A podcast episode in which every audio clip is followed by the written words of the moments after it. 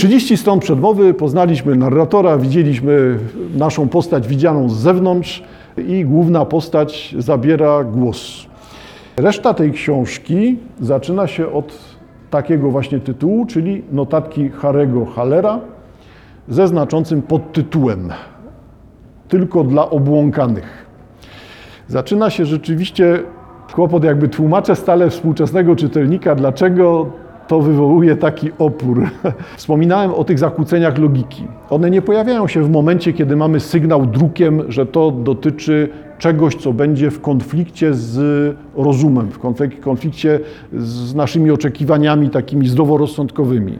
No tutaj to zostało ujawnione, że wymaga ta książka jakiegoś szaleństwa i będzie o szaleństwie, więc musisz się w tym szaleństwie odnajdywać, niekoniecznie utożsamiać czy widzieć w tym szaleństwie definicję współczesności, też możliwe, ale znowu za wąskie.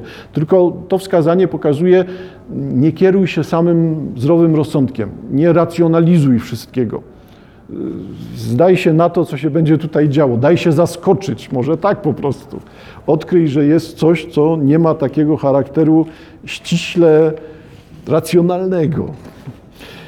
Notatki Harego Hallera początkowo są dla nas dziennikiem. Czytamy to jak dziennik. Dzień minął, jak mijają dni. To jest definicja dziennika. Dziennik ma chwytać dzień, a z drugiej strony nie może być dnia bez zapisania linijki przetwarzam sentencje łacińskie. Dzień minął, jak mijają dni, zepchnąłem go, zniszczyłem delikatnie moją prymitywną i nieśmiałą sztuką życia. Pracowałem kilka godzin, wertowałem stare książki, miałem przez dwie godziny bóle, jakie zwykle miewają ludzie starsi, zażyłem pigułkę, cieszyłem się, że bóle dały się przechytrzyć, leżałem w gorącej kąpieli, wchłaniałem błogie ciepło, trzy razy odbierałem pocztę i przeglądałem wszystkie te zbędne listy i druki. Odbyłem ćwiczenia oddechowe, ale darowałem sobie dzisiaj z lenistwa gimnastykę myśli. Byłem godzinę na spacerze, obserwowałem piękne, delikatne, niecodzienne desenie pierzastych chmurek wrysowane w niebo. Jedno zdanie. Wobec tego mamy dziennik. Dziennik widać osobisty, ale dziennik taki, który skupia się na faktografii. No, godzina po godzinie robiłem, byłem, zażyłem, widziałem, poszedłem, wróciłem. Nie ma w tym nic, co by nas zaskakiwało. Wobec tego w pewnym momencie ten kontekst obłąkania będzie musiał się ujawniać, będzie musiał nas zaskoczyć. I zanim jeszcze cokolwiek się zacznie dziać, no widzimy człowieka, który przyjechał, z kontekstu wynika, że był w tym mieście kilkadziesiąt lat wcześniej, trochę przypomina sobie, jak to było kilkadziesiąt lat wcześniej, jakoś stara się odnaleźć teraz. E, tonacja jest taka melancholijno-pesymistyczna i parę stron dalej docieramy. Zajęty tymi zwykłymi dla mnie myślami, melancholijnymi, myślami, szedłem dalej po mokrym bruku przez jedną z najcichszych i najstarszych dzielnic miasta. Nagle po drugiej stronie uliczki zobaczyłem w ciemnościach stary kamienny poszarzały mur, na którym zawsze chętnie patrzyłem. Stał tam, stał tam zawsze taki sędziwy i beztroski między małym kościółkiem i starym szpitalem. Za dnia oczy moje często spoczywały na jego szockiej powierzchni, gdyż takich cichych, dobrych, milczących płaszczyzn mało było w śródmieściu, gdzie przecież zwykle na każdym skrawku muru wykrzykuje swoją firmę jakieś biuro, jakiś adwokat, jakiś wynalazca, lekarz, fryzjer czy też pedikirzysta. I teraz znowu ujrzałem stary mur, stojący cicho i spokojnie, a przecież coś się w nim zmieniło. Dostrzegłem w jego środku jakiś mały, ładny portal z ostrołukiem, co mnie zbiło z tropu, gdyż naprawdę nie wiedziałem, czy ten portal był tu zawsze, czy został dopiero teraz zbudowany. Niewątpliwie wyglądał archaicznie. Należy przypuszczać, że mała zamknięta furtka o, o, drzwiach z ciemnego drzewa wiodła już przed wiekami na jakieś uśpione klasztorne podwórko i czyni to jeszcze i dziś, choć dawno już nie ma klasztoru. Prawdopodobnie ze sto razy widziałem tę furtkę, ale nigdy nie zwróciłem na nią uwagi. Może była świeżo pomalowana i dlatego wpadła mi w oczy. Jakkolwiek by było, stanąłem i uważnie spojrzałem na drugą stronę. Nie przeszedłem jednak przez jezdnię, gdyż była mokra i rozmiękła. Pozostałem na chodniku i tylko spoglądałem na drugą stronę. Wszystko pogrążało się już w cieniu nocy, kiedy wydawało mi się, że furtkę obwiedziono wieńcem czy też inną kolorową ozdobą.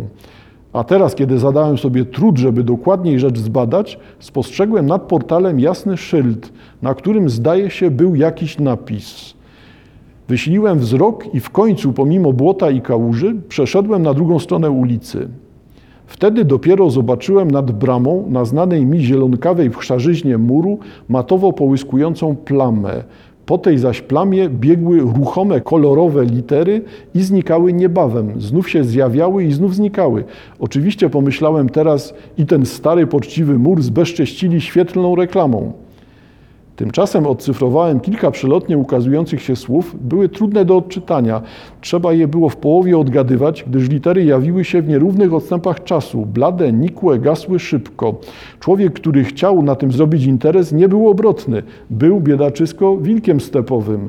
Dlaczego kazał swoim literom tańczyć tu na tym murze, w najciemniejszej uliczce Starego Miasta w taki deszcz o takiej porze, kiedy nikt tędy nie przechodził i dlaczego litery były takie lotne, takie zwiewne, kapryśne i nieczytelne. Ale stop, teraz mi się udało, mogłem pochwycić kilka kolejnych słów, brzmiały one. Teatr magiczny, wstęp nie dla każdego, nie dla każdego. Próbowałem otworzyć furtkę, ale ciężka, stara klamka nie drgnęła nawet pod naciskiem. Gra liter skończyła się, urwała nagle smutna, świadoma swej daremności. Cofnąłem się o kilka kroków, zabrnąłem w błoto, litery już się nie ukazywały, świetlne efekty zgasły, długo, długo stałem w kałuży i czekałem na próżno. Ale kiedy już dałem za wygraną i wróciłem na chodnik, upadło przede mną na lśniący asfalt parę kolorowych, świetnych liter. Czytałem tylko dla obłąkanych.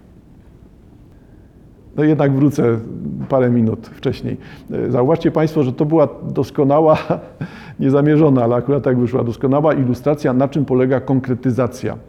Czyli w etapach widzieliśmy cały obraz. Ulica, pada, mokro, ziemia jakaś rozmiękła, szaro, prosty mur, pospolity i po kolei te kawałki zaczynają się pojawiać znikąd. Czyli widzimy mur, który jest jednolity i w ślad za tą opowieścią zaczyna się nam pojawiać w tym murze bramka, wejście, drewno, zaczynają pojawiać się litery znikąd, bo one nie są neonem czy szyldem, tylko pojawiają się jako elementy tego muru, pojawiają się samoistnie, bo te litery odpadają ostatecznie, upadło przede mną na lśniący asfalt parę kolorowych, świetnych liter i układają się one na tym asfalcie w napis. To jest coś, co nie ma żadnego racjonalnego podłoża, bo to nie są literki, które odpadają z muru, spadają i nagle się same porządkują, tylko zaczynamy tutaj rozmawiać o jakichś, zaczynamy widzieć jakieś dziwne byty, dziwne przedmioty, i mamy pierwszy moment, kiedy pojawia się w tej książce coś, co będzie pytane wielokrotnie, czyli mamy taką poetykę wizji. To nie jest coś konkretnego. Ten mur w rzeczywistości dalej jest taki sam. Wszystkie elementy, o których przeczytaliśmy, te pojawiające się e, bramki, portale, czy pojawiające się kolorowe litery, to wszystko pojawia się nie przewidywalnym, racjonalnym świecie rzeczywistym, taki, który chcielibyśmy tutaj odnaleźć, tylko pojawiają się na prawach wizji. Ktoś to widzi, jest jedynym, który to widzi, tego nie ma. Granica między światem, między opisywaniem realistycznego świata, a światem, który przeradza się w świat koszmaru, snu, podstawy tego obłąkania, świat wizji, ta granica jest tutaj pozacierana, bo jest jakby zrobiona w wielokrotnych, drobnych etapach. Przyzwyczaja nas do tego narrator i potem nas nie dziwi to, że te litery mu spadają ze ściany, upadają przed nim i nagle przed nim układają się w napis tylko dla obłąkanych. Czyli mamy tą wizyjność, mamy fantazję, jeżeli chcemy. No, wizyjność byłaby lepsza, bo wizyjność będzie nam później tłumaczyła bardziej rozbudowane wizje niż literki na ścianie.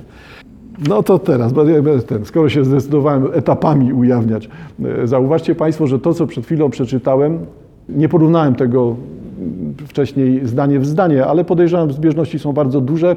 To jest pierwszy opis e, u Rowling wizyty Harry'ego Pottera na ulicy Pokątnej. Jest tam taka sytuacja, kiedy będąc tym gajowym Hagridem, dotyka Hagrid parasolką, czyli różdżką e, cegieł i tam się taki zwykły mur rozsuwa. No i teraz zależność jest tutaj bardzo widoczna, bo tutaj mówimy też o wejściu do miejsca tylko dla wtajemniczonych i to takiego właśnie ujawniania się z pustej ściany ujawnia się portal. No to Nie chcę wcale mówić, że Rowling jest całkowicie wtórna i tylko potrafi przepisywać rzeczy, które były kilkadziesiąt lat wcześniej, ale tego typu zależności w literaturze są bardzo częste. One czasem wynikają rzeczywiście z zamierzonych cytatów, ale najczęściej to są e, kopie tej samej wyobraźni. Musimy przyjąć, że książki są ogólnie znane. Nie pytam teraz, czy Rowling czytała e, Hessego, czy nie czytała. Skoro jest literatką, to klasykę zna, a to są klasyczne, to jest ten, ten kanoniczna e, rzecz w literaturze europejskiej. Trudno nie znać po prostu. E, wobec tego zakładam, że zna. Wobec tego jej tego typu nawiązania do Harego, Hallera, czy też tutaj widoczne nawiązanie do tego muru, też będzie nawiązaniem celowym. Czemu to mnie tak bawi? Dlatego, że jeżeli byśmy to kontynuowali, nie będę o tym dużo mówił, to ciekawe jest przeczytanie Harry'ego Pottera dokładnie tak, jakby chciał Hermann Hesse, czyli Rowling pisze książkę o wtajemniczeniu w siebie, wtajemniczeniu w swoje wnętrze. Na przykład przeczytanie Harry'ego Pottera, który tam pokonuje jakieś tam psy z trzema głowami, czy trole, czy tam bazyliszki e, i przeczytanie tego nie jako wydarzeń zewnętrznych, że mamy chłopaka, który dał sobie radę w trudnej sytuacji, tylko przeczytanie tego jako opowieści o zdobywaniu wiedzy o sobie, odkrywaniu prawdy o sobie, pokonywania zła wewnętrznego, które tylko wizualizowane jest na zewnątrz. To by sprawiało, że ta powieść jest, e, Rowling jest sensowniejsza, czy staje się sensowniejsza w lekturze dla czytelników starszych. Nagle stałem się popularyzatorem Rowling. Książki trzeba czytać raz lepsze, raz gorsze. Przynajmniej to rozumienie jest też ciekawe, tak? bo dzieci nie będą tego widziały. Dla dzieci to jest ciąg wydarzeń, to jest ta wizualność. Wchodzi do łazienki, patrzy, a tu jakiś potwór i tam uciekają, walczą, wszystko jedno. E, a w momencie, kiedy e, mamy do czynienia z czytelnikiem dorosłym, no to widać, że coś więcej tu się dzieje. Także to nie jest kwestia samych tych wizualizacji, tylko jest to e, rodzaj odkrywania siebie.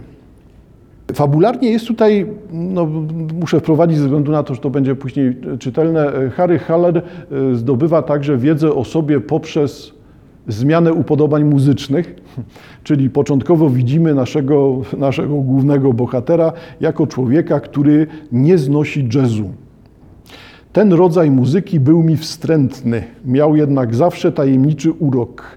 Nie lubiłem jazzu, ale zdecydowanie wolałem go od dzisiejszej muzyki akademickiej, gdy swoją radosną, pierwotną dzikością trafiał głęboko również i w mój świat popędów, tchnął naiwną, uczciwą zmysłowością bo on będzie zawsze między Bachem a Mozartem mniej więcej, ten nasz główny bohater, e, a muzyka popularna, no jesteśmy w latach dwudziestych, początek inwazji jazzu, e, no to ta muzyka popularna będzie mu się kojarzyła tylko z klubami i życiem nocnym.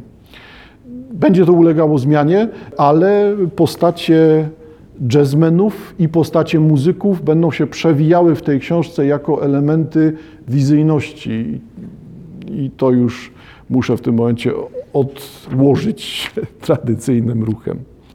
Wizyta Harego na tej ulicy, ponawiana potem wielokrotnie, na zasadzie szukam tej bramki, bo może bym w końcu tam wszedł. Wtedy nie wchodził do tego, nie wchodził przez, do, do tej bramki, nie przekroczył tego muru. Wobec tego wraca i szuka. Okazuje się, że nie da się powtórzyć tej sytuacji. Ten mur jest jednolitym murem, tam nie ma żadnego przejścia. Szuka i szuka i okazuje się nagle, że spotyka, spotyka na tej ulicy człowieka. Człowieka, który niesie reklamę.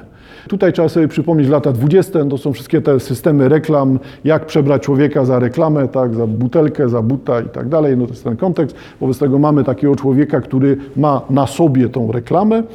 W świetle najbliższej latarni usiłowałem przeczytać jego czerwony plakat na drągu, ale chwiał się tam i z powrotem i niczego nie mogłem rozszyfrować. Wtedy zawołałem go i poprosiłem, by mi pokazał.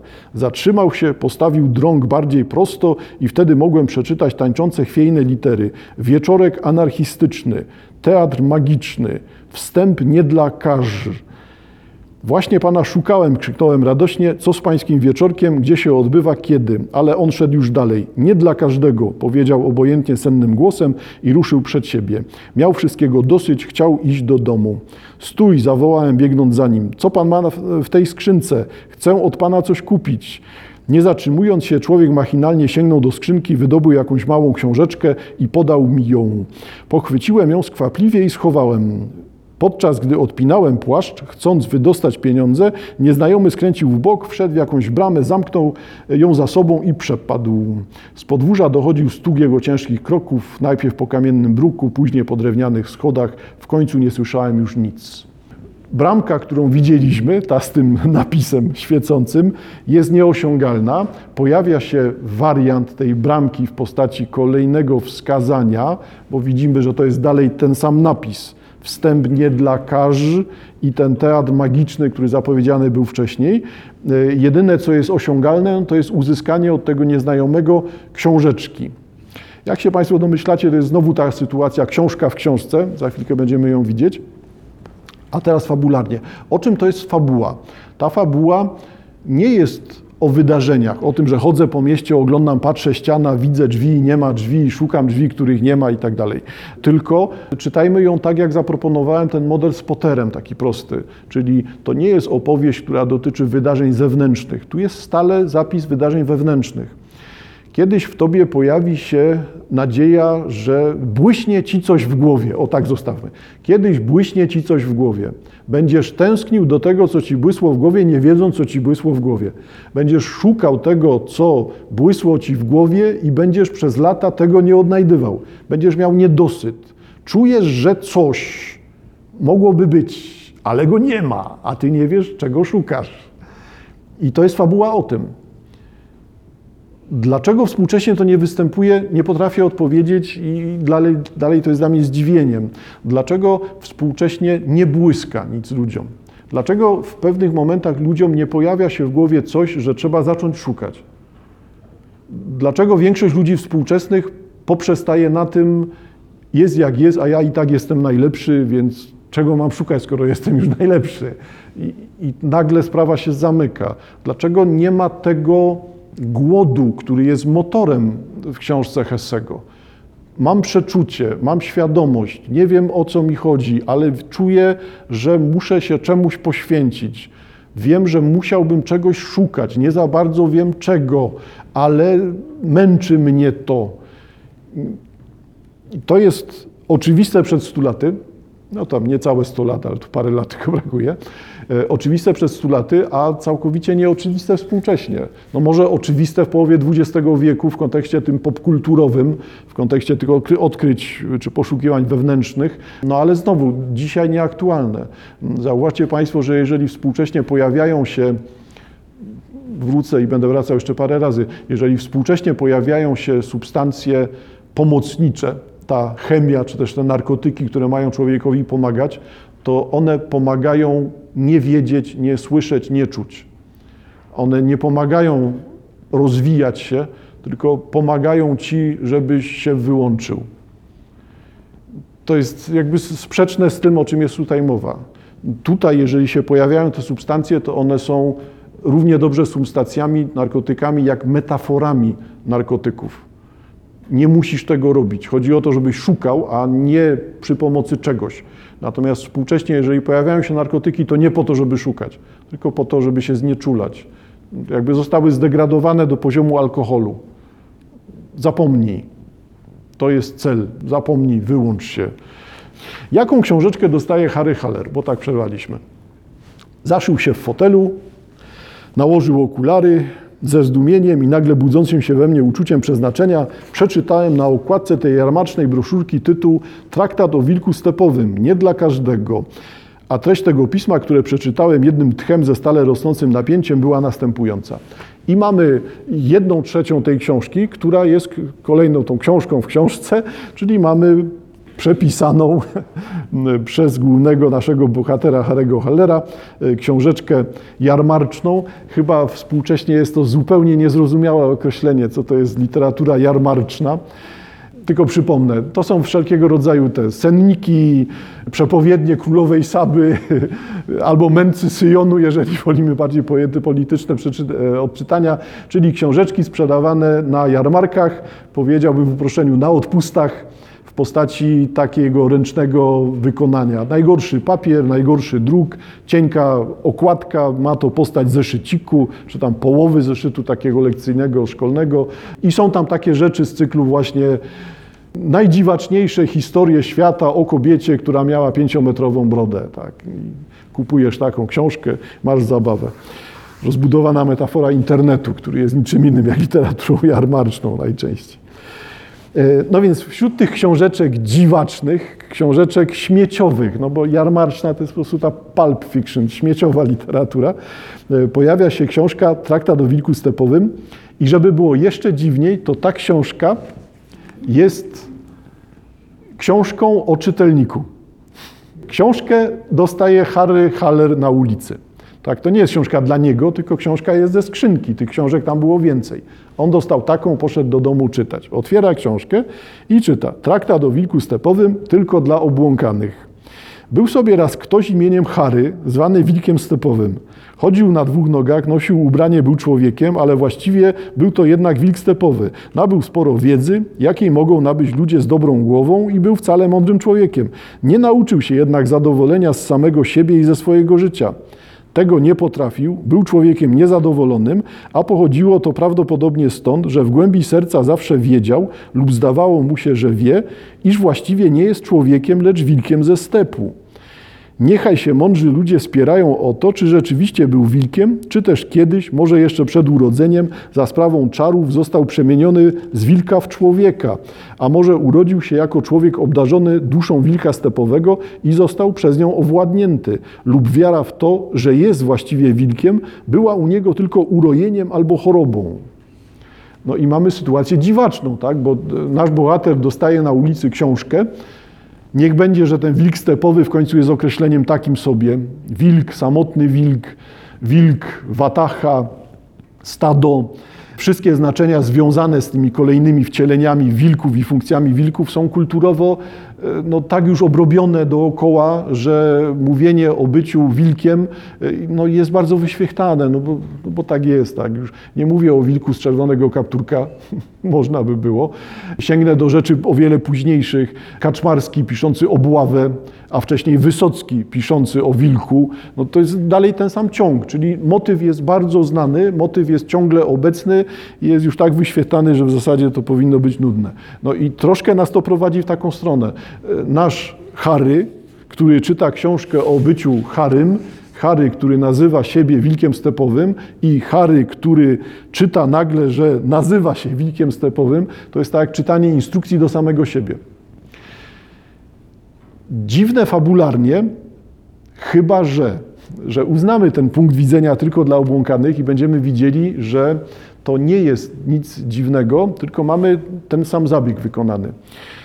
Narrator w ramce, ten od ciotki, opowiada o spotkaniu z wilkiem stepowym Harym Hallerem, który pojawia się dla nas jako bohater swojego dziennika, w którym to dzienniku część stron wypełnia traktat o wilku stepowym. No więc racjonalizujmy. No to nie jest żaden traktat, który dostał na ulicy, tylko w jego dzienniku jest część na zasadzie teraz opowiem o samym sobie innymi słowami. Tylko ta racjonalizacja jest tutaj niepotrzebna. Raczej e, miejmy stale na uwadze to, że to jest rodzaj gry. To w rzeczywistości jest stale opowieść tego samego człowieka o samym sobie, tylko człowieka, który mówi: Tak, ja jestem tutaj z rodziny tej ciotki, a ja to jestem Harry Haller, a ja to jestem wnik stepowy, ale w rzeczywistości stale opowiada to jedna osoba. I w tym momencie staje to się wszystko bardziej poskładane. Jak gdyby mamy do czynienia z punktami widzenia, które udają, że są punktami widzenia różnych osób, w rzeczywistości będąc jedną osobą, która chodzi dookoła tego samego problemu. Ta sama osoba opowiada nam o tym samym problemie, używając innego punktu widzenia, używając innego języka. Ta literatura jarmarczna jest przecież inna. To nie jest melancholijny dziennik Hallera, tylko to ma konwencję jarmarku, bajki. Był sobie raz ktoś imieniem Harry. Bajka. Pasuje do literatury jarmarcznej, nie pasuje do dziennika Harego Hallera. Wobec tego to ma udawać tekst obcy, A czytelnik musi sobie radzić, tak? Albo czyta to kawałkami i widzi te teksty obce, albo dociera do tego, że jednak mamy do czynienia z różnymi językami, różnymi pomysłami na opowiadanie o tym samym. To jest kilkadziesiąt stron opowieści, co to znaczy być wilkiem stepowym. Co to znaczy nie dla jednej osoby, tylko co to oznacza dla wszystkich. Bo to nie jest opowieść o jednym wilku stepowym i żadnego innego nie ma. Tylko to jest właśnie to, co zostało później przez Colina Wilsona podjęte. Outsider jest pewnym typem społecznym. Bycie, bycie outsiderem wymaga społeczeństwa. Jak chcesz być outside, to musisz mieć z czego ten out wykonać. Nie będziesz outsiderem w pustce. Musi być ktoś, kto sprawi, że jesteś poza, musi być grupa, która sprawi, że jesteś poza nią. Mieszczaństwo żyje, jest silne i prosperuje. To jest punkt wyjścia. Czyli outsider pojawia się w społeczności mieszczańskiej. Mieszczańskiej, rozumianej jako coś, co najłatwiej pewnie kojarzyć moralność pani Dulskiej.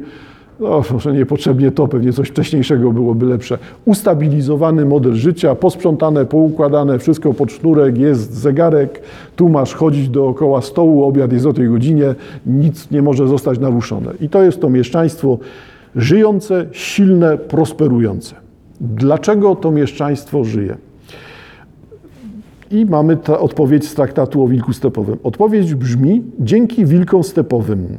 W istocie siła witalna mieszczaństwa nie zasadza się bynajmniej na właściwych jego na właściwościach jego normalnych członków, lecz na cechach bardzo licznych outsiderów, których ze względu na mętność i elastyczność ideałów może do siebie włączyć. W sferze mieszczaństwa żyje stale wielu osobników silnych i dzikich. Nasz wilk stepowy Harry jest tu charakterystycznym przykładem. On, który jako osobowość rozwinął się daleko ponad miarę dostępną mieszczuchowi, on, który zna zarówno słodycz medytacji, jak i ponurą radość nienawiści do innych i do siebie samego, on, który pogardza prawem, cnotą i common sense, jest przecież więźniem mieszczaństwa i nie może się od niego wyzwolić. Tak więc właściwą społeczność z prawdziwego mieszczaństwa otaczają szerokie warstwy ludzi, tysiące istnień inteligencji, z których każda wyrosła wprawdzie z mieszczaństwa i mogła być powołana do życia w absolucie, związana jest jednak wskutek infantylnych uczuć ze światem mieszczańskim i zarażona słabością jego witalizmu, trwa jednak w jakiś sposób w tym mieszczaństwie, jest mu uległa, zobowiązana, usłużna. Dla mieszczaństwa można zastosować odwrotność dewizy wielkich ludzi. Kto nie jest przeciw mnie, jest ze mną. Wobec tego mamy bycie wilkiem, bycie, bycie wilkiem, które uwalnia, uwolnione zostaje od tego jednostkowego przypadku Harego Hellera, tylko jest pomysłem wyjaśniającym, jak funkcjonują indywidualiści w świecie i jak bardzo świat potrzebuje indywidualistów, tych wilków, tych odrębnych jednostek, po to, aby same, sam siebie, aby ten świat sam siebie potwierdzał. Jeżeli mieszczanin chce być porządnym, ustabilizowanym mieszczaninem, to potrzebuje outsiderów po to, żeby wiedział, że on nie jest outsiderem. Umacnia to ludzi w przekonaniach. Wobec tego te konteksty społeczne outsiderów, outsiderów budujących tradycyjne społeczności, no, są tutaj dość oczywiste. Z naszego punktu widzenia po kilkudziesięciu latach rzeczywiście tak jest. Tutaj warto pamiętać, że to jest przed 100 lat i to są jedne z pierwszych rozpoznań tego typu.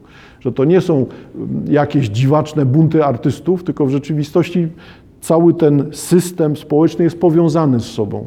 Artyści są społecznie potrzebni. Może jako dziwacy, może jako odmieńcy, czy może jako szaleńcy, ale w rzeczywistości to dalej funkcjonuje w obrębie społeczności. Czy ta książka sprowadza się właśnie do tego, że nie ma ucieczki przed byciem mieszczuchem? Możesz udawać artystę, indywidualistę, ale w rzeczywistości jesteś dalej członkiem społeczeństwa, jesteś dalej tym mieszczuchem z krwi i kości. Tak, można tę książkę tak odbierać i to są zarzuty stawiane Hesemu i stawiane Haremu Hallerowi, który jest bohaterem opowieści o tym, że nie ma ucieczki przed pospolitością.